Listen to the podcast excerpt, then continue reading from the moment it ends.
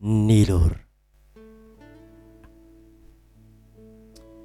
Halo eh, semuanya, kali ini Nalar Nilur kembali lagi di episode kita yang ketiga.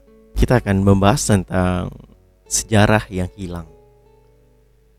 Eh, ini mm, pembahasan ini benar-benar ini ya. eh, kalau menurutku memang harus disclaimer dulu karena memang agak kontroversi bagi teman-teman yang mungkin belum paham maksudnya. Eh, aku tidak bermaksud untuk menyinggung siapa pun. Aku tidak bermaksud untuk mengatain siapa pun. Eh, di sini aku hanya ingin menyampaikan apa yang aku rasakan, apa yang aku eh, apa ya resahkan gitu mengenai tentang sejarah kita. Aku merasa kalau eh, ada banyak sekali sejarah yang dipreteli di di sini gitu. Maksudnya tuh ya di Indonesia eh apa ya? Maksudnya tuh kita merasa seperti kayak eh, kehilangan jati diri bangsa kita yang sebenarnya. Dan menurutku itu benar-benar disetting, benar-benar dibuat seperti itu supaya kita sebagai bangsa yang tidak dihitung sebagai bangsa yang besar Kenapa aku bilang seperti itu ya? Karena kita bisa lihat eh, bagaimana sifat kita tuh eh, mungkin ada yang baiknya atau juga memang seperti itu, tapi ini agak kurang kalau kita bawa ke sebuah tingkat kompetisi. Eh, bagaimana kita nih bangsa yang dibuat seperti kayak bangsa yang kecil, bangsa yang tidak kuat, bangsa yang selama ini gampang menyerah dan terlihat itu semua dilakukan hanya semata-mata ya agar kita tidak melawan saat masa-masa kolonialisme atau masa-masa penjajahan itu terjadi. Nah, itu yang kebawa dan itulah yang benar-benar terjadi pada saat ini. Kita tengok ya. eh kita itu memang diciptakan kalau kita gampang menyerah, gampang sekali untuk tidak percaya dengan eh, keadaan-keadaan kita kalau kita tuh sebenarnya hebat kita tuh sebenarnya bisa kita tuh sebenarnya kuat gitu. Kenapa saya bilang seperti itu ya? Ya ya kita bisa lihat sekarang. Ini contohnya bisa kita lihat itu di timnas Indonesia saat di kualifikasi Piala Asia tahun 2022 itu coach pelatih Sintayong yang menangani timnas senior waktu itu sempat berkata kenapa kalau kita juara satu kenapa kalau kita juara dua? Kenapa kalian tidak yakin kalau kita bisa? Nah itu kan berarti eh, mental mental pada para pemain. Waktu itu sampai Sintayong mengatakan seperti itu berarti mental mental pemain kita tuh belum eh, ini ya belum kuat belum mental juara. Hal arti ya berarti kita ketika kita melawan tim besar ketika kita melawan tim postur yang lebih kuat kita langsung down, kita langsung pesimis, kita langsung ini. Ini kenapa? Kalau kita tarik sejarahnya, ini pastinya tentang ada sebuah sejarah yang disembunyikan, ada sebuah sejarah yang dihilangkan dari negeri ini. Aku mau ngomong sejarah yang mungkin banyak yang nggak tahu ataupun kalau aku ngomong kalian akan menyangkal kata-kataku gitu. Pertanyaan pertama adalah eh, siapakah penemu Indonesia? Atau sebenarnya kita ini ditemukan atau kita yang menemukan? Pertanyaan yang benar-benar berbeda.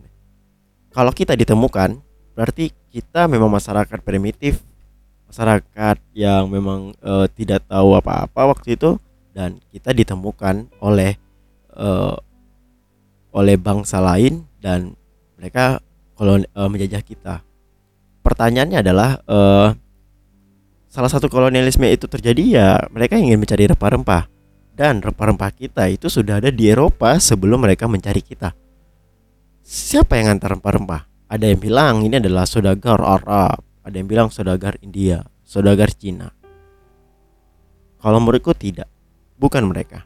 Kita sudah menjadi bangsa yang besar, kita sudah menjadi bangsa yang tangguh sebelum mereka datang ke tempat kita di India sendiri itu tidak ada budaya melaut. Di India sendiri itu mereka eh, itu punya dengan sistem eh, kasta yaitu kasta paling rendah adalah kasta paling bawah. Dan mereka menganggap kalau di tinggal di pegunungan tinggal di perbukitan itu dengan itu jauh lebih baik karena mereka berada di kasta lebih tinggi. Kalau misalnya mereka melaut itu adalah daerahnya setan. Jadi uh, mereka juga menganggap kalau uh, paling bawah itu itu uh, laut melaut itu tuh nggak baik. Dan siapa yang pertama ke India? Kita. Kita adalah bangsa yang pertama ke India. Kita yang uh, memperkenalkan budaya maritim terhadap mereka. Terus bagaimana dengan Cina? Bagaimana dengan Cina?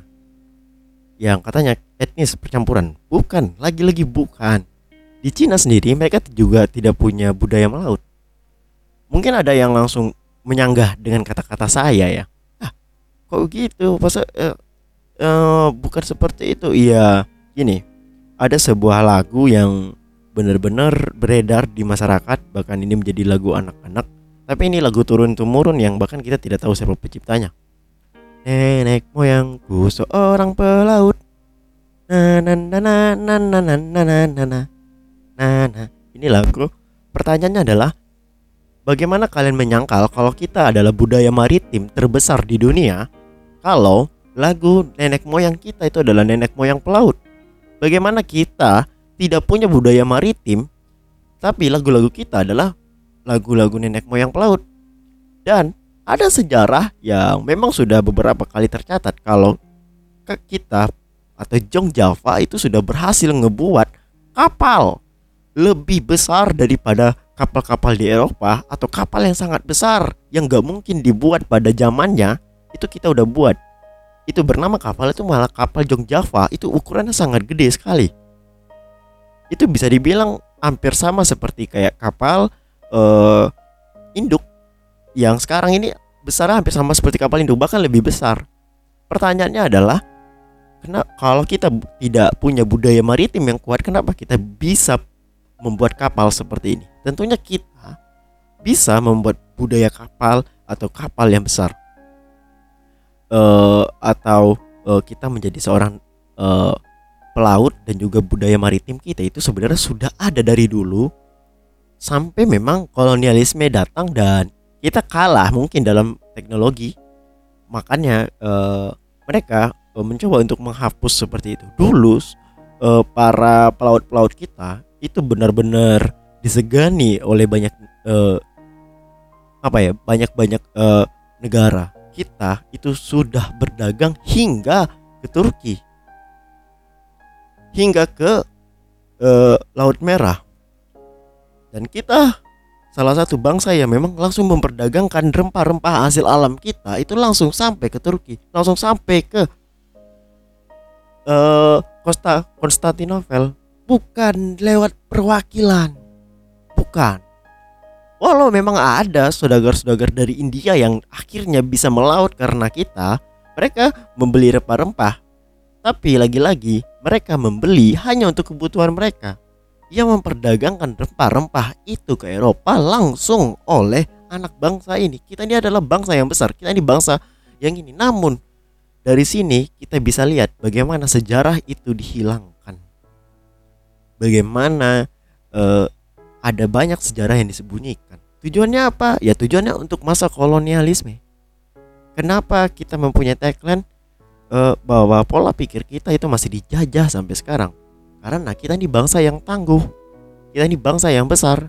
Kalau kita tidak kalau pola pikir kita tidak diatur, kalau pola pikir kita di memang uh, uh, tidak dirusak oleh mereka ya, mungkin kita nggak akan pernah melihat Pax Americana. Yang kita lihat sekarang adalah Pax Indonesiana.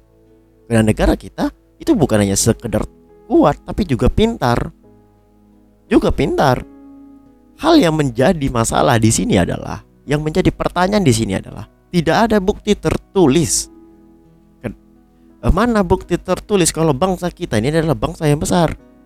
Itu memang budaya kita. Kita sangat minim sekali yang namanya literasi. Di mana kita tidak begitu suka dengan namanya mencatat, kita tidak begitu suka dengan namanya e, membaca. Memang ini menjadi e, riskan. Dan karena itulah tidak ada eh, catatan-catatan. Bahkan kerajaan Majapahit sebesar itu saja itu catatan uh, artefaknya sangat dipertanyakan ya. Itu cuma punya dua dan itu memang diragukan. Ada banyak sekali hal yang simpang siur. Bahkan ini kita tidak tahu bagaimana sebenarnya uh, sosok dari Mahapati Gajah Mada yang ada sekarang merupakan ilustrasi dari uh, tokoh senior kita M Yamin lah kalau seperti itu jelas dong nih ya M Yamin membuat sebuah tokoh ini menjadikan sebuah sejarah jadi ya berarti membuat sejarah yang belum tentu itu benar. Tokoh kita sendiri, tapi tujuannya apa? Tujuannya adalah supaya uh, sosok Gajah Mada itu tidak uh, seperti yang digambarkan oleh Belanda. Karena Belanda menggambarkan sosok Gajah Mada itu sebagai sebagai orang yang kurus, orang yang lemah. Sementara Ememin merasa itu bukan. Jadi dia demi bangsa ini dia uh, membuatlah sejarah atau mencoba untuk pikiran dia membuatlah sejarah kalau Gajah Mada itu sosok yang besar, gendut, luar biasa seperti itu. Tapi itu bukanlah sosok asli dari Gajah Mada. Seperti apa Gajah Mada kita tidak tahu. Nah, nalar di sini, nalar noise di sini ingin mencoba untuk menyadarkan teman-teman kalau kita sebenarnya bangsa yang tangguh, kita bangsa yang besar, tapi sayang ada banyak sejarah-sejarah yang benar-benar dihilangkan. Itulah yang harus teman-teman mengerti, itulah yang harus teman-teman sadari. Sangat-sangat hancur bangsa ini kalau tidak ah, pemuda-pemudanya tidak mempedulikan sejarah. Karena itu mari kita sama-sama coba kita kuak lagi, coba kita tanya lagi bagaimana sejarah ini mungkin sama orang-orang senior atau budayawan kita.